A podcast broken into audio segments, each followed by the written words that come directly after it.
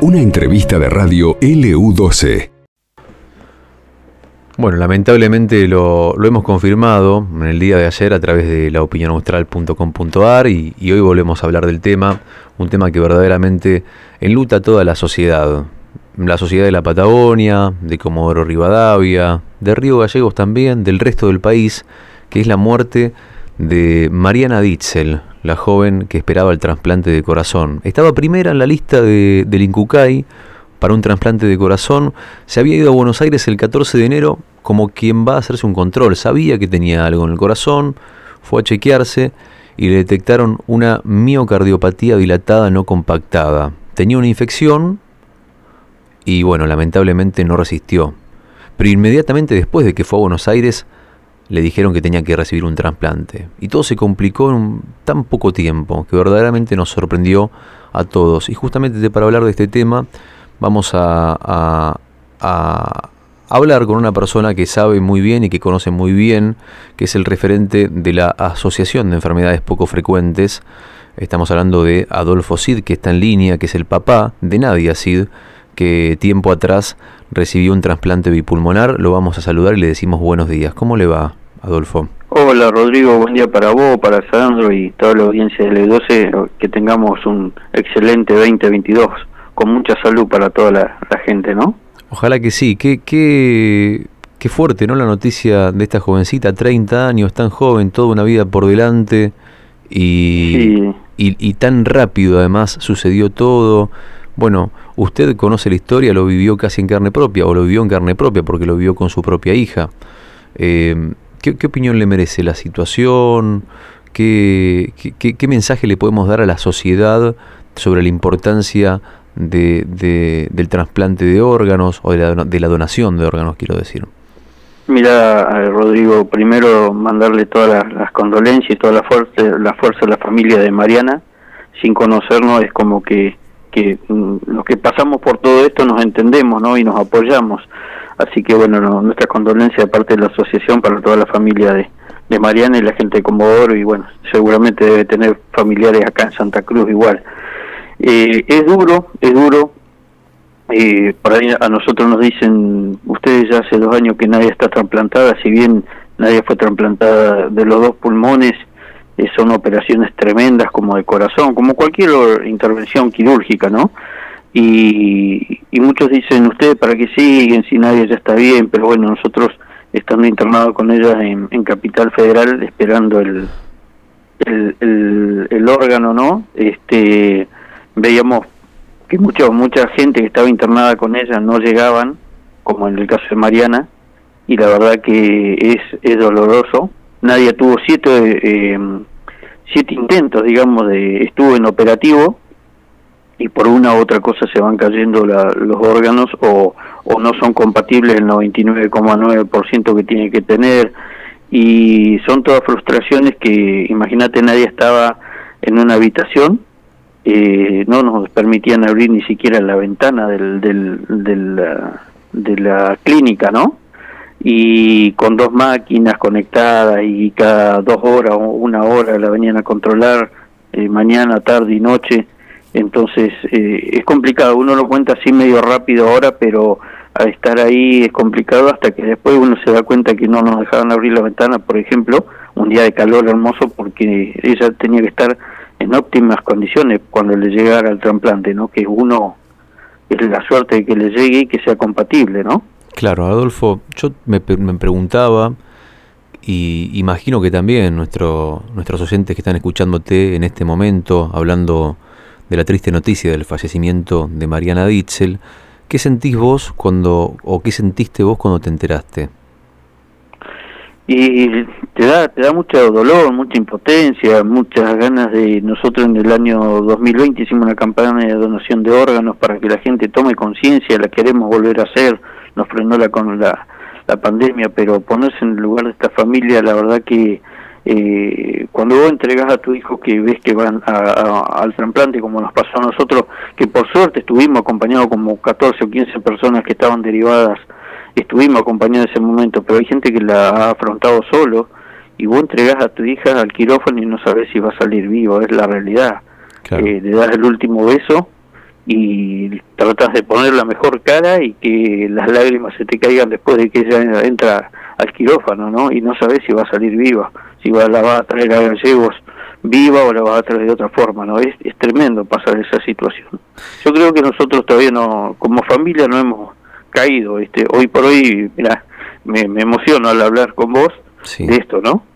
Sí, sí, sí, me imagino que sí, porque, bueno, justamente por eso desde la producción eligieron hablar con vos, Adolfito, yo hemos hablado por alguna, alguna que otra vez por WhatsApp, y sé que además no solamente atravesaste una situación personal muy dura, sino que además te pusiste la camiseta porque sabés lo que es, lo sentiste, lo viviste y no querés que otra persona lo viva, ¿no?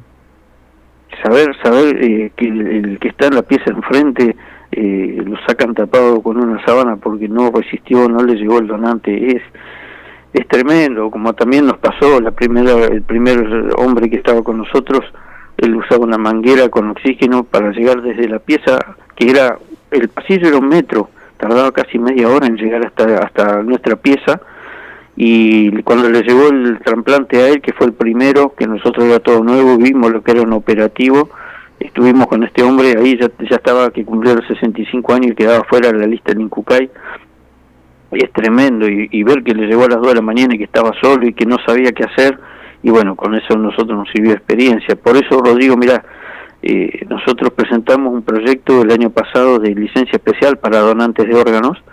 Eh, vos sabés que hoy por hoy vos querés donarle un, riñón, ponerle a un familiar y te tenés que pagar todos los, gastos de hotel, alojamiento, pasajes, estudios, hasta que entras en el sistema del INCUCAI. Entonces nosotros que pedimos a los diputados, que lo presentamos al diputado Rocío García y al diputado Chávez, que si el Estado promueve la donación de órganos, que te ayude. Hay mucha gente que necesita ir a hacer estudios y, no puede porque no tiene costos o, no le dan permiso en el trabajo. Entonces es tan importante seguir trabajando con estas cosas para que no pase lo mismo que, pasó con Mariana. ¿no? Y, bueno, y, el conocimiento de uno, porque nosotros antes de, esto también teníamos ese prejuicio de que eh, vos caes a terapia y te van a sacar los órganos. No, la verdad que no, hay más de 100 personas. Eh, trabajando, eh, tiene que ser una muerte cerebral, es contratada por tres médicos, o sea que la gente no tenga miedo de donar órganos porque la verdad que no hay tráfico de órganos ni nada acá en Argentina, eh, es todo muy muy claro y, se, siempre se resguarda al, paciente y se lo cuida al donante, la verdad que es un trabajo enorme lo que se hace, más de 100 personas trabajan en una ablación y imagínate por eso a veces no es nuestra pelea con la, la obra social o con muchas obras sociales que por falta de un medicamento ponemos en riesgo un órgano donado por alguien con el con lo que significa para la familia hacer donar un órgano de un familiar. Sí. Y que porque una medicación no llega poner en riesgo eh, todo el trabajo que ha hecho eh, todas estas más de 100 personas, ¿no? ¿Vos qué pensás? Entonces, bueno, a eso apuntamos. Sí. sí, perdón, disculpe. Disculpe. No, no, no, sí. No, quería, quería saber qué, qué piensa acerca de, de, esto que genera o, o ¿Qué explicación encuentra usted, que como bien decíamos lo ha vivido en carne propia con Nadia, para esta, para esta, mm, esta especie de solidaridad colectiva o esta empatía colectiva que, que generan este tipo de casos, ¿no? Porque es como si la causa la abrazara inmediatamente la sociedad. ¿Usted por qué cree que se dio eso con Nadia y por qué cree que se dio eso también con Mariana?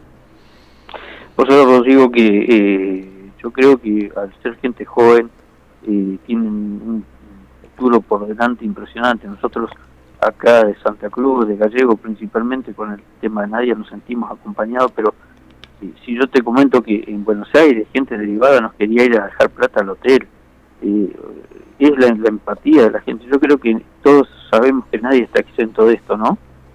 Y lamentablemente lo de, lo de Mariana nos deja mal a todos, y así como Mariana hay un montón de gente que uno no se entera, ¿no?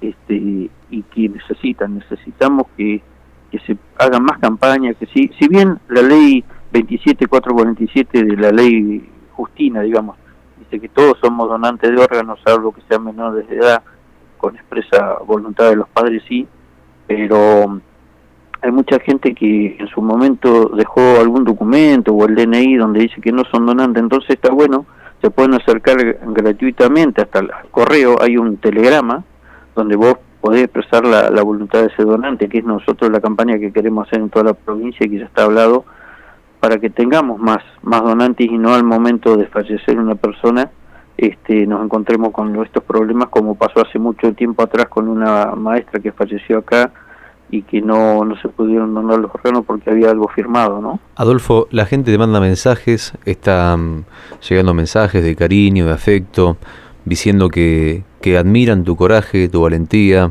que reconocen que verdaderamente el trabajo que hiciste como padre también ha sido enorme. Así que... Toda la familia, Rodrigo, toda la familia. Toda la familia, sí. Y bueno, Por ahí uno es el que se tiene que poner los pantalones largos y salir adelante, pero eh, imagínate yo cuando me avisan del último operativo de Nadia, estaba en Casa Santa Cruz, tenía que ir hasta el Sanatorio Mitre y justo me agarró un piquete, eh, una marcha en el subte y bueno, no me quedó otra que o largarme a llorar o, o ponerme las pilas y, y salir corriendo hasta el sanatorio Así que agradecido a toda la gente que nos ha acompañado y que nos manda mensajitos y como ustedes que siempre nos tienen presente, ¿no? Gracias, Adolfo. Bueno, están abiertas las vías de comunicación, seguimos recibiendo mensajes al 1534 1776. Estamos hablando con Adolfito Cid, referente de la Asociación de Enfermedades Poco Frecuentes, eh, justamente por el fallecimiento de Mariana Ditzel, que, que bueno, que lo hace revivir lo hace recordar, el cuerpo tiene memoria, las células del cuerpo tienen memoria y hace que uno sienta las cosas como, como las sintió aquella vez, porque conoce el trasfondo, vos lo conociste muy bien y bueno, este y la gente lo sabe. Como que ahora estoy cayendo recién, viste, después de un tiempo, en ese momento como que uno tiene una coraza, eh, es más, mirá, nosotros hablamos con mi señora, eh, estando esos tres, cuatro meses allá en Buenos Aires, por suerte fue poco, ¿no? Hay gente eh, no nos enfermamos, no nos engripamos, no nos dolía un diente. Después que pasó todo, como que nos cayó toda la ficha y bajamos la defensa, parece, ¿no? Claro. Este, vos fíjate que acá en Santa Cruz hay alrededor de 30 personas, un poquito más, esperando un trasplante. Sí. Este, entonces, bueno, ojalá que, pueda llegar, si bien eh, ante una muerte trágica que no hay vuelta atrás, este, que los familiares entiendan que esa persona va a seguir viviendo en, otros, ¿no? Y que un, un, donante puede llegar a ayudar hasta siete, de, siete personas trasplantadas, ¿no? Bien, gracias por la información, gracias por tu tiempo, gracias por, la, por, por, por atreverte a, volver a hablar, porque sabemos que siempre es este doloroso tener que, que recordar cosas que, que, bueno, que nos atraviesan fuertemente. Así que felicitaciones. Se me viene la imagen, Rodrigo, se me viene la imagen entrando mi hija quirófano y ella diciendo, pa, va, está todo tranquilo. Es fuerte, ¿eh? la verdad que es muy fuerte. es muy fuerte, muy fuerte. ¿Eh? La gente que está escuchando, mm, que, que, tome el ejemplo, que escuche, que sepan la importancia, que impulsen, que apoyen el proyecto de Adolfito Cid, de la, de la Asociación de Enfermedades Poco Frecuentes de Santa Cruz, y vamos para adelante. Gracias, Adolfo. Gracias, Rodrigo. Excelente semana para vos, para Sandro y toda la audiencia, y gracias por los mensajes de apoyo y nos sentimos muy acompañados hasta el día de hoy por la gente de Santa Cruz y especialmente Río Gallego. Así que un abrazo grande y un 2022, como decimos siempre, con mucha salud. El resto viene solo. Un abrazo, Rodrigo. Gracias. Gracias, abrazo. Se me pone la piel de gallina, la verdad. ¿eh? Se me pone la piel de gallina de, escucharlo hablar, solamente hablar de un caso que, que es ajeno, ¿eh? pero que evidentemente lo toca y lo toca de lleno, que es la muerte de, de Mariana Ditzel, la joven de Comodoro Rivadavia que esperaba el trasplante de corazón y que, bueno, lamentablemente ya sabemos que, que no, no, su cuerpito no aguantó y falleció ayer, con tan solo 30 años. Esto pasó en LU12, AM680 y FM Láser 92.9.